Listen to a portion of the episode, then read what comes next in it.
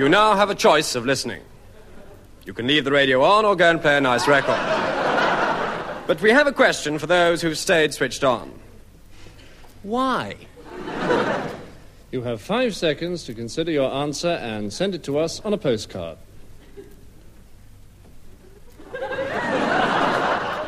right, no postcards have arrived, so we'll carry on.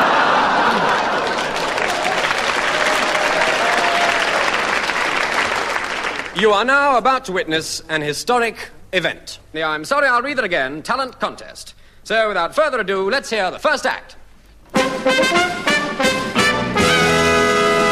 And now let's hear the second act. Introducing Ivor Menagerie and his singing animals. Ivor, is it true that you and these animals a- actually sing, you know, the, the actual words? Absolutely. We'll sing together the actual words, that's right. Now, let me quickly introduce the group. Tonight we have a donkey, duck, a goat, Meh. a horse, mm. a sheep, Meh. a dog, Oh! Ah. and a chicken. What? Right, and we'd like to combine, we'd like to combine right now to give you a medley of popular favourites. One, two, three. Oh. Slow. Slow, slow, slow. All Meh. cares and woe, here I go singing low. Bah, bah, blackbird, because a sixpence is better than a penny is better than a farthing is better than none. And the hills are alive with the sound of We ain't got a battle of we were ragged and foon, but we'll travel along singing a song. Song.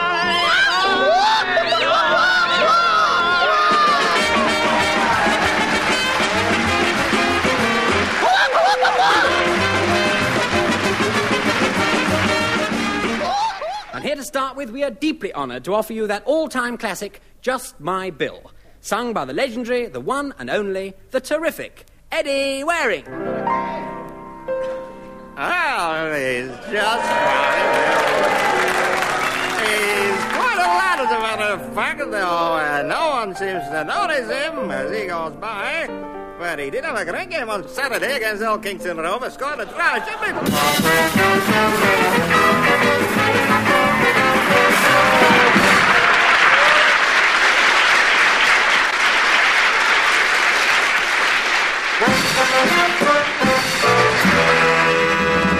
And now,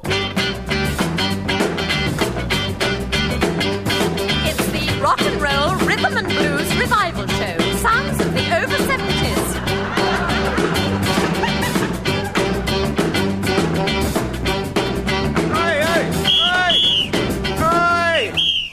You play more than one note?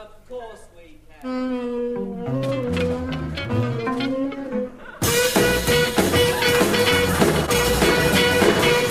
you all-time rock classics and the sounds of original blues artists on original co-recordings of yesteryear. The blues, every song tells a story, every phrase reaches your heart, a language of its own, with every line packed with meaning.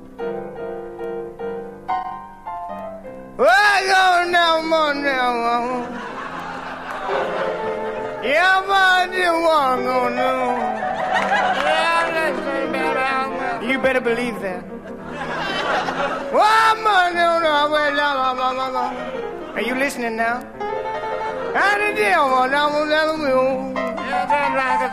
Well, you know what I'm talking about. I give my money, mama.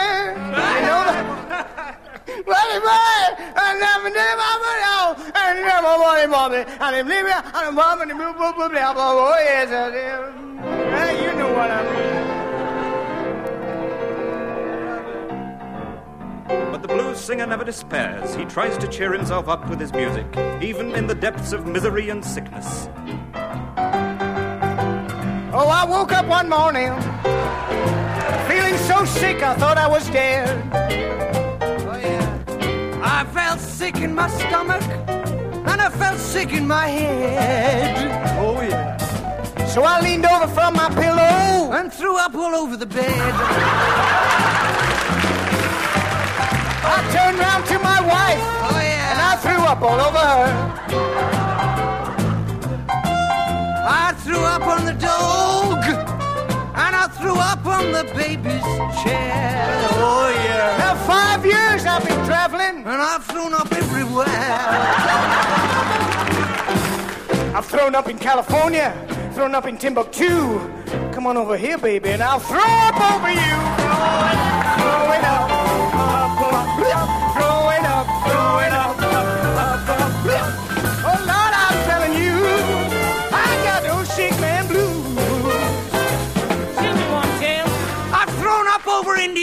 thrown up over Jews. I've even thrown up on my blue suede shoes. I'm throwing up, throwing up, up, up, yeah,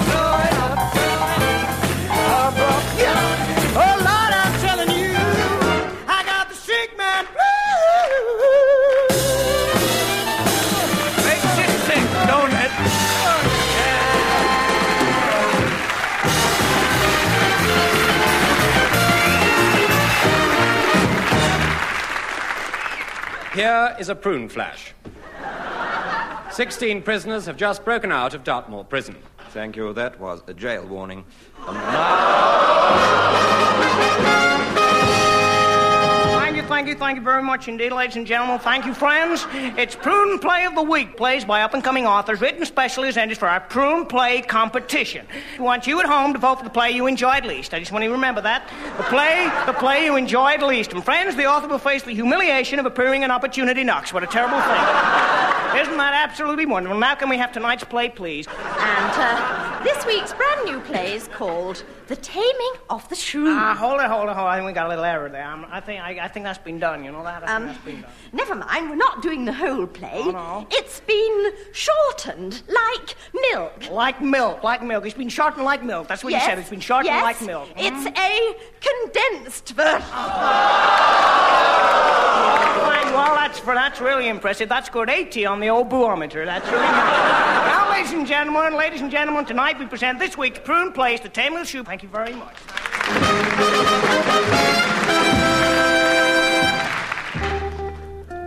The scene is Padua in Italy in the early 16th century. Padua, a glorious city, much like Venice, except that it has no water in the streets. Which explains why all its gondoliers have sprained wrists. Our story begins on a beautiful Italian night. The moon is full. Oh, I've eaten too much. The streets are thronged with Latin lovers. A mo, a mass of mat. And the air is filled with romantic, tender, loving Italian sounds of bottoms being pinched. Hey, bring back that bottom.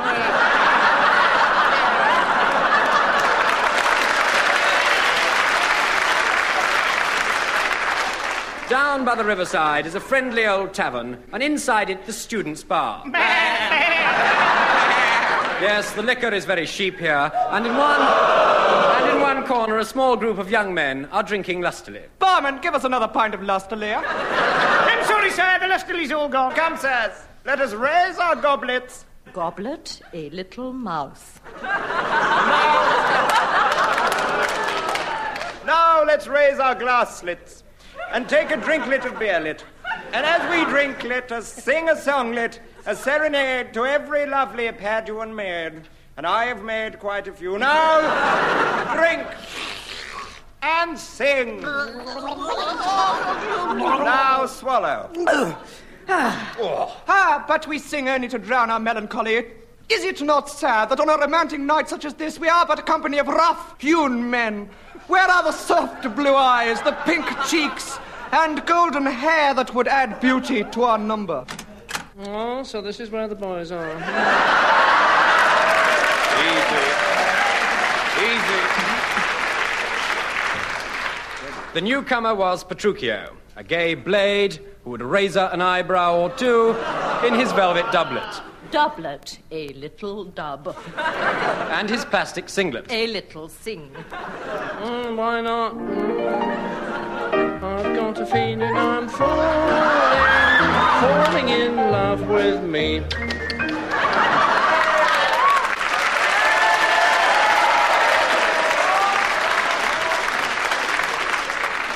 He wore silken hose on his graceful little fingers, and on his head a cap with a nylon clad feather in it. Men might have called him a fop. You're a fop! In fact, they did. but he claimed he was the reverse. I'm a poff.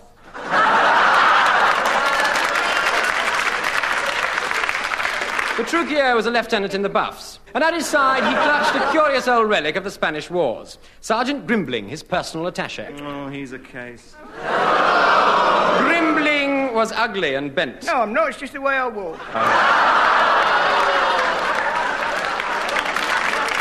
Come, Grimbling, let us join these fellows in a glass. Oh, be a bit of a squeeze, won't it? That's what makes it fun, you dolt. Right, gentlemen, bottoms up.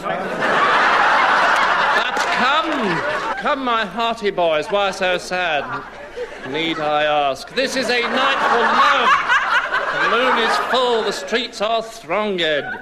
Come, my lusty lads, tell old Grimbling I'll get through this somehow. Here, your troubles, for he is of a poetic nature, wise and deeply sensitive, him, him. Less than, good sire, the soft but cruel dove of loneliness is pecking at my fulsome heart, and I am lief to satisfy my tender boyish needs by sipping sweetly of a fragrant beauty's cup, the lack of which is painful to my amorous soul. Bit short of crumpet, eh? Yes. I think it's about time you lads forgot about sex and got married. Tomorrow at court. Tomorrow at court, the Duke and Duchess of Padua are inviting suitors to try for the hands of their lovely daughters, Bianca and Catherine, the one they call the Shrew. Why do they call her the shrew? Because she's got a pointy nose and little whiskers. But I jest. You could have fooled me. They are both passing lovely, so grab 'em quick before they leave it behind. Very well then, tomorrow at court. Very well then, tomorrow at court. So the next day, everyone gathered at the court of the Duke and Duchess of Padua, where the dance floor shone as if it was glass, and the Duchess tripped onto it. Oh!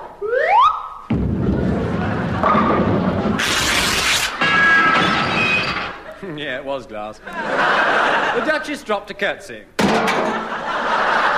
And welcome the crowd. Welcome, crowd. As you know, I have two daughters, Bianca and Catherine, whom some do call the Shrew. They call the shrew. They call the shrew. They are both now of marriageable age and highly desirable. And for the safety of the young men, Bianca and Catherine What they call the shrew? will be kept in these locked boxes until they can be sold. Sorry, told who their husbands are. Right, Herald, announce the first suitor. The first suitor, all the way from France, is Le Duc d'Orléans, who owns a fortune in rubber plantations. In fact, he is known as the original rubber duck.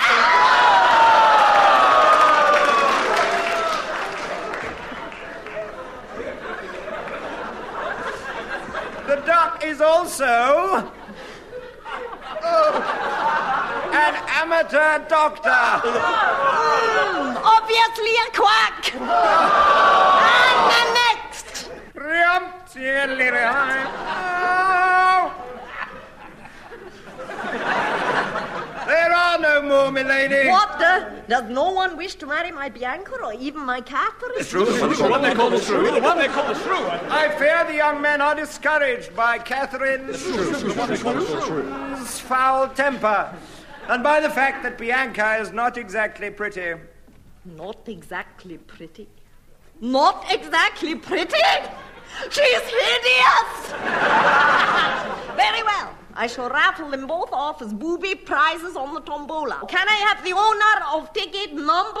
Clickety click, number ten. Oh, I've got it. Petruchio. Well, now you win a major prize. Major Who, oh, I love a military man.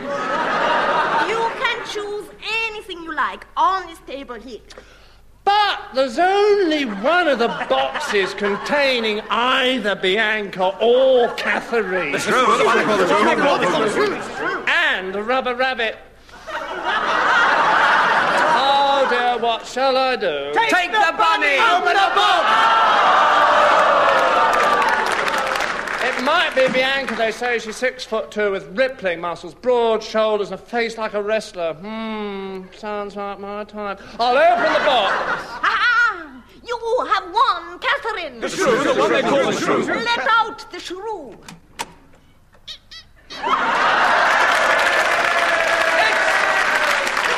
It's, it's a, it's a real shrew. The one they call Catherine. Catherine. The one they call Catherine.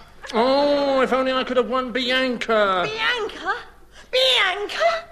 I'd forgotten. She's still in the box. She must have suffocated to death. Bianca, knock twice if you've suffocated to death. Oh, she must be all right then. right. Bianca the owner of ticket number 11. All the threes, number 11. I've got it, I've got it, it's mine. And it's so mine. too is Bianca. Let her out. Oh, well. But even as she spoke, the box shuddered. the lock burst. And out came a creature with a face like Venus, round, lifeless, and pitted with craters.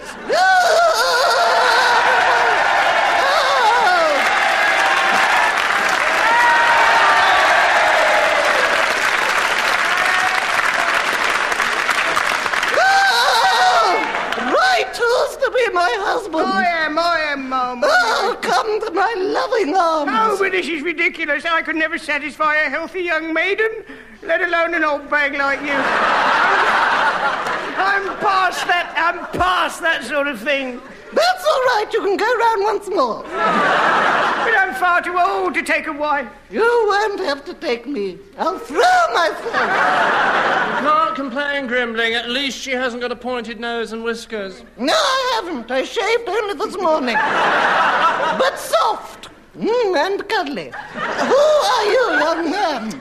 Well, I'm Petruchio, the poor wretch, the poor wretch who is condemned to waste his manly charms on a shrew. Oh, I'm beginning to feel for you. Hold still. Petruchio, can't you see this rodent is no good for you? But at this, Catherine, The shrew, the one they call the shrew. was seized with a fit of terrible jealousy. Look out, Petruchio! She's firing poison darts. Must be a pygmy shrew. Natural. Joke for I'm sorry, Petruchio. I should have warned you about her terrible temper. When she gets like this, the only thing you can do is beat her. Oh, all right.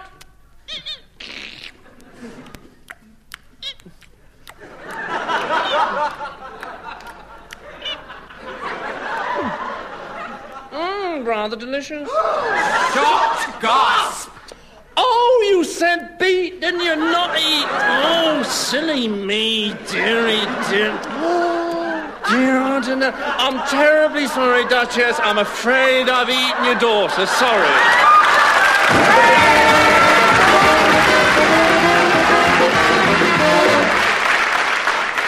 You have been listening to The Angus Prune Show starring Tim Brooke Taylor, John Cleese, Graeme Garden, David Hatch, Jo Kendall, and Bill Oddie. The script was written by Graeme Garden and Bill Oddie, and Bill also wrote the song. The music was played by Dave Lee and the Boys and arranged by Leon Cohen. The program was produced by David Hatch and Peter Titheradge. Bill Oddie wrote the credits to avoid anyone else getting paid for them, except for the next line, the fee for which he donates to the BBC. Uh, so- sorry, I'll read that again, Hen. Again. My name is Angus Prune, and I always make sure you hurry. I'll read that again. You don't! My name is Angus